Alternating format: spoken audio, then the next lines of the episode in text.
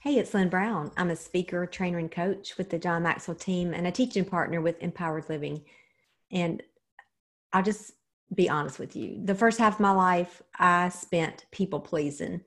And then in my spare time, I was literally trapped by the opinions of other people.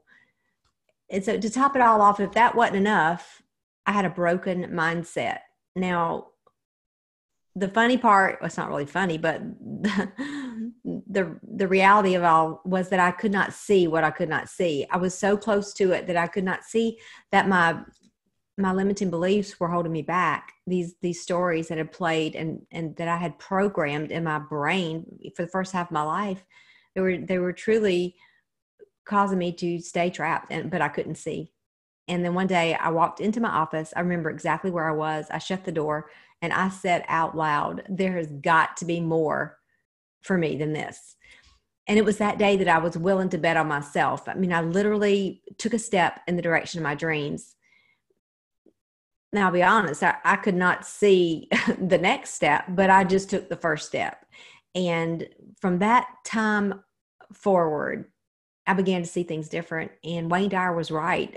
I saw that quote not too far, you know, long after that time. And it said, when you change the things that, when you change the way you look at things, the things that you look at change. And I began to see these things manifested in my life. And not that my life is perfect, I am far from perfect. And this is not the perfect podcast. So if you're one of the perfect people, please listen today because we have an amazing guest coming on. But so listen, listen to Dana, and then after that, you might not want to, you might not want to follow me because I am not perfect. I'm a work in progress, but I partner with people who want to make a difference. You know, doing something that makes a difference, and and I think you probably agree with me. There's never been a better time to make a difference than now.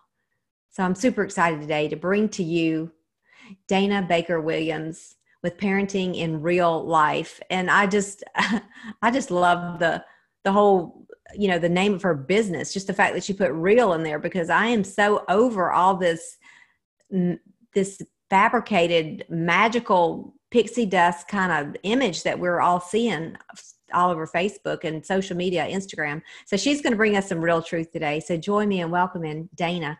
Dana what are you most excited about today? Well, I think you just made me really excited by um, everything you just said because it is time for change now, and it's time that we can all band together instead of pulling apart. And um, you know, that's what I try to do for people is help band their own families together um, in a more connected manner. And I think that today more than ever, with all this stuck together, too much togetherness is what I call it, um, when we're all stuck at home with everybody 24 hours a day. Yeah. I think that's kind of tough. And um, I'm trying to help people cope with that by um, giving them tools to find a way to connect to their kid, no matter what age. You know, kids, um, teenagers have their own brand of crazy with eye rolling and everything else. And then, uh, but little kids, they can do the tantrums, they can get tired, they can get anxious. Everyone's anxious right now, right? It's hard not to be yeah you just you just hear that constantly you know the first of all parents just adjusting in the initial stages you know of the pandemic just the reality of setting up their home office all of a sudden on the ironing board or on the kitchen table doing the homework doing math i couldn't do the math right now and um, you know they're having to do math and juggle that and do snacks and and all that and like you said, in addition to life going on, there's somebody having a breakup with a girlfriend or boyfriend, and there's a three year old that's having to learn the word no, and all this stuff on a good day maybe would be dealt with in a different manner. But right now, everything is just kind of up in the air. So it is. And I think that um, for parents to understand and hear that that's okay and you you are enough right? The parent is enough, but they're human. So, as you're saying, nobody's perfect, right? This is not a perfect world. We are not perfect people. And no matter how hard we may try, none of us is a perfect parent. So, what is most important is wanting to shift how you feel or how you react. Um, one of the things I, I, my daughter, um, I got into this business because my daughter had anxiety and ADHD, but I didn't know it at first. Um, I was traveling a lot for work, and when I got sick, I, I came down with lupus. Um, well, didn't come down with it, but whatever. Um, and I went to pick up my daughter from kindergarten at that point, and her teacher said, Oh, good, you're home. Maybe she'll feel better now. And I said, What do you mean? She said, Well, you know, all the stomach aches. It's a five year old. What do you mean you had, she had stomach aches? Nobody told us that. And she's like, Oh, well, I, you know, so so I found out she had stomach aches, and then I realized that she was having problems. She was getting very frustrated very easily, and if things changed in her day, anything goes. You know, a shift here, a time pickup there, three kids to play with instead of one. She blew up into this huge tantrum, and she just couldn't handle it. And so I was trying to figure out what was wrong with her. I had nowhere to turn. Um, my husband thought there's not something wrong with her. I just stopped coddling her. I'm like, no, no, it's something more than that. Yeah. and so it just made our whole family dysfunctional in a way. And, you know, my poor little son was trying to take care of her, hit her, his sister.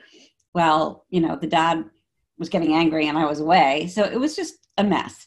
And I didn't want other people to have to go through that and feel so alone and feel like they're the only people that are dealing with this. Because you're right social media and just even being with your friends right? You don't talk about that type of stuff. You might be like oh the tantrums are terrible or they're not sleeping. But that's really different than opening up and saying i don't know what i'm doing. And she doesn't seem to be able to remember a phone number and she can't memorize but the teachers are saying she's fine because she's working five hours a night at homework so she does well like that's not that's not okay um and so it took me a while to get to the party and find somebody to help. So I tried different social workers, I asked all the teachers. Uh, finally, I found somebody who was able to help and that said, Oh, maybe you want to get her t- tested for ADHD. And I said, Well, I do, but teachers keep telling me she doesn't have it. And she said, Just here's a name, name and number. Anyway, we got her tested. She had ADHD, and her reaction was, Thank you. I'm not stupid you know, I'm not a brat. I can't regulate my own feelings very well. I'm not stupid because I don't remember my friend's phone number after four years. I have a memory processing issue. And that was a huge, I mean, it was overwhelming for me to read this, you know, report, but it was enlightening for her and life changing. We got her on medication for the anxiety and for the ADHD, and it was almost overnight change. Wow. It was it was insane. And so that's how I came to do what I'm doing. And I work with anxious, either pa- mostly parents, but um, who have anxious children or children with ADHD or teens who are anxious. And all the stress for teenagers right now is crazy. Um, I will also work with the, a 12 or older child, but honestly, I hate to say this because the parents don't like to hear this, but honestly, it's your fault. it's not your fault at all. It's you who can make the change easier than a child, right? So we start with you and give you the coping tools so that you are better able to respond as opposed to react. Yeah, that's exactly and, right. And it's it's such a great point because the person with the most awareness has the most responsibility absolutely and and oftentimes we see that that role switched and when i worked in the school systems a lot of times you know the parents would come in and for the conferences and and you would almost be shocked at at the behavior just trying to decide who was the adult who was the most responsible one and and i think that that's a great point because they they do hold and in most cases they hold the key, the key to unlock the code Exactly. And they certainly are in a better position to shift how they react and how they do things and uh, how they share that information with their child, right? So there's a lot of, and, you know, and we all blow up sometimes and our head goes twisting around because, you know, we're human. Right. But I can help with that. And sometimes it's just having another person on the other end of the phone or the video to be able to feel like there's a landline and a, and a lifeline to, just to help you get through it. Um, and I write articles for all the parenting and mental health magazines, um, trying to show you how you can talk a child down from an anxiety attack. But what you don't want to do is not validate their feelings. You know, that's really key um, because what you don't want to do is say, oh, calm down, you're fine. Because they're not fine. The reaction, the sweating and the dizziness and the panic feelings, they're, real. It's a physiological, truly happening thing. But what you can do is explain to them why. And you can, if they're there, you can hold them close until their breathing regulates with yours, and then the nervous system calms down. Now, as a parent, when your child is having a tantrum, they're at their worst, you need to be at your best, and that's not easy. Right? So that's another tip. It's not easy, but it's true. At that's worst, right. That is such a that's it's such a small little phrase that you just said, but it's, it's so true. When they're having a fit, you know, when they're not at their best, we have to be at our best. And we are in charge. We're the grown-ups, you know. And we need to not escalate it, right? Yeah, and it's not easy. It's not. There's I can remember thinking sometimes, run away. Let me just run away as a as a as a young mom. And then I thought, well, you got to come back because somebody's got to eat, you know. But but actually, running away is a really good idea because if you can take yourself out of the room for a little while and calm yourself down before you blow up and twist around like a crazy person yourself, um, you know that's great. Remove yourself or remove the child from from that moment of escalation because once it gets over the top. It just, you know, th- there's no coming back very easily. And then you've got them in tears and you're in tears, you know, and your other kids are yelling, ah, stop it. yeah. And then it's just the circus. It's, it's on then at that point. It has, it has a mind of its own. It totally does. And parenting is, is super hard. And a few little tips like that can, can really help. Although you don't think it can. I had one client, a teenage girl, which can be a lot. Um, and you know, she wasn't doing her homework. She was putting yucky stuff out on the social media, you know, whatever the case was. She wasn't coming home on curfew. She's smoking pot. Um, and this one phrase I used one day really resonated with her. I said, okay, picture your daughter as the stove. Step away from the hot stove. Do not touch the hot stove. Step away. And from then on, she's like, oh my God, she was such a hot stove. That's good. And it worked for her for some reason you know. Just a one little symbol phrase. kind of anchor your thoughts and pull you back. I think that's yeah. great. And i mean that is what that is what we spend so much time you know in in the area of you know mindset growth and personal development. You know that's that's what we're doing is we are creating these spaces that we can remember. You know we want to remember not the past. We want to remember how we're going to respond in the future. And mm-hmm. And a lot of people don't want to take the time to do it but if you can slow down enough to get these tips. Yeah exactly. You can really help yourself you know whether whether you help yourself or you help your child you're you're still helping the child. You know same thing as self-care right? You need to take that time a little bit because you're not at your best if you're angry or tired or whatever that might be. And um, therefore you know the, the kids pick up on all of that on all the emotion it's kind of emotions are, are contagious. So if you're calm, they're going to be able to take that on some. Um, if you're anxious or high strung about something, they feel that and they manifest that themselves, right? And um, I think trying to just remember all of these little things that can that can help just set the tone. You can reset the tone, even if you've had a blow up. You know, you apologize, you say, I wasn't at my best right then. You know, this is what happened. You know, which also another another tip is naming the emotion for them can really help. If it takes the heat out of it. So, let's say your kid comes home from school. Oh my God, totally blew it on the test. I was, you know, terrible. I blanked out. Oh, so anxiety took your brain cells for the, for a moment, huh? That can really happen. Maybe next time you can do this, right? So take it off of them. It's not that they did something. It's hey, you have an emotion, and and this is one of the things that emotion can do. Oh wow, I love oh, that. Right. I love that. Just name it and and and redirect it, and just it's like not them. That was right. not really them. It was an emotion that they were choosing, and they have they have several different ones they could choose from, but that's the one they chose at that moment and gave them that result. That's yeah. I love that. And they, and they can choose how to how to react in that in that moment, even if it is that the anxiety comes up or anger comes up okay well how do we how do we navigate that? Because you're going to be angry. You can be angry. That's okay. I mean, and kids need to learn that because when they're just told, oh, you're hungry as they grow up, every time they're angry, I know you're just hungry, you're just tired. Well, then how do they know that it's okay to be angry and how do they know how to manage that anger when it comes? Because it does come. We all get angry sometimes, you know, or sad or, you know, stressed or whatever it is. Um, the, the feelings are real. And I, I do believe with anyone, whether it's your friend, your child, your teenager, to validate the feelings first can be super helpful. Or for yourself, validate it for yourself. Oh, okay, I'm feeling angry. I remember in college, I'd go running and I talked to a friend of mine afterwards and they're like, oh, what was wrong? I'm like, nothing. Well, you're angry.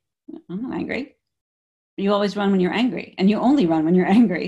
And I was like, I mean, I was in college and I stopped and I was like, oh, you're right. That's what I do. Okay, I am angry, but I didn't know it because I did, wasn't brought up feeling emotions. You know, I was pushed them away.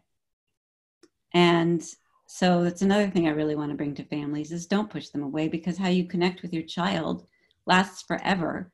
And to connect, you have to be vulnerable. To connect, you need to be open and to all of it and show them that you're there and you're their safe place no matter what. And if you're their safe place, then they can start to regulate their emotions because they know they have a place to put them. Wow.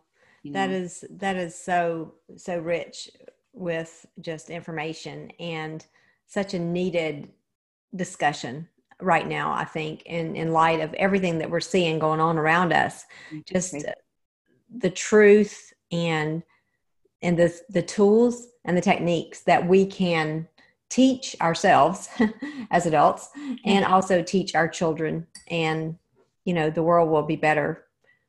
It will. How, how can people get in touch with you dana? I have a website parentinginreallife.org you can go there. You can email me just at dana at parenting in real life i'm on all the social media channels as parenting in real life basically okay um, and yeah and if anybody needs help i'm I'm so happy to be able to give it. And I do write, and you'll probably see my articles all over the mommy places and the mental health. Um, awesome. Actually, one of the biggest things I love is hearing from somebody after they've read an article of mine and they say, it really, really helped and it changed my focus and it changed my relationship. And that's that's wonderful.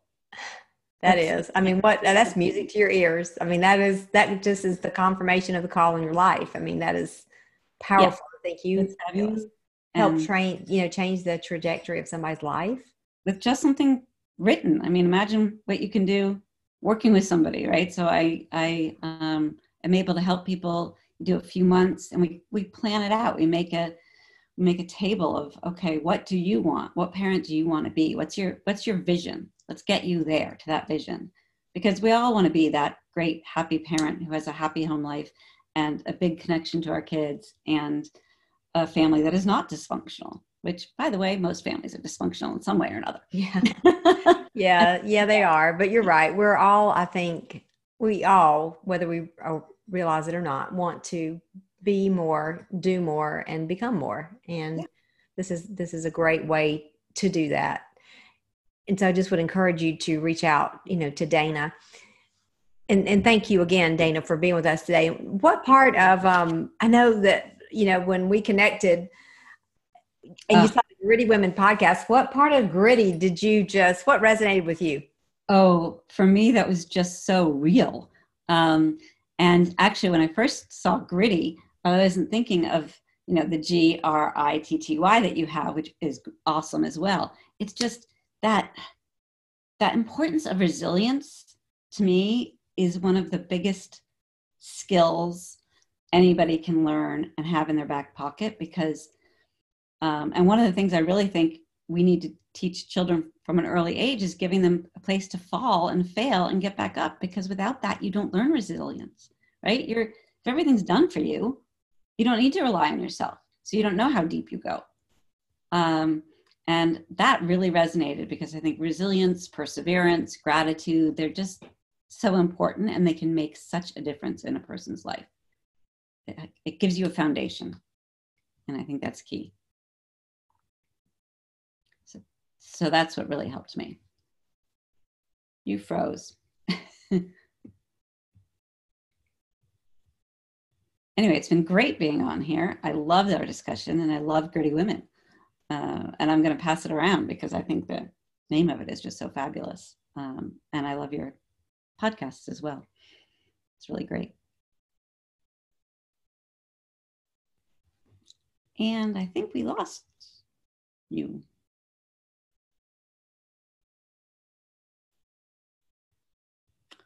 I am alone, so I'm going to end the recording, I think. Yeah. And so gratitude alone is one thing that me personally changed everything in my life.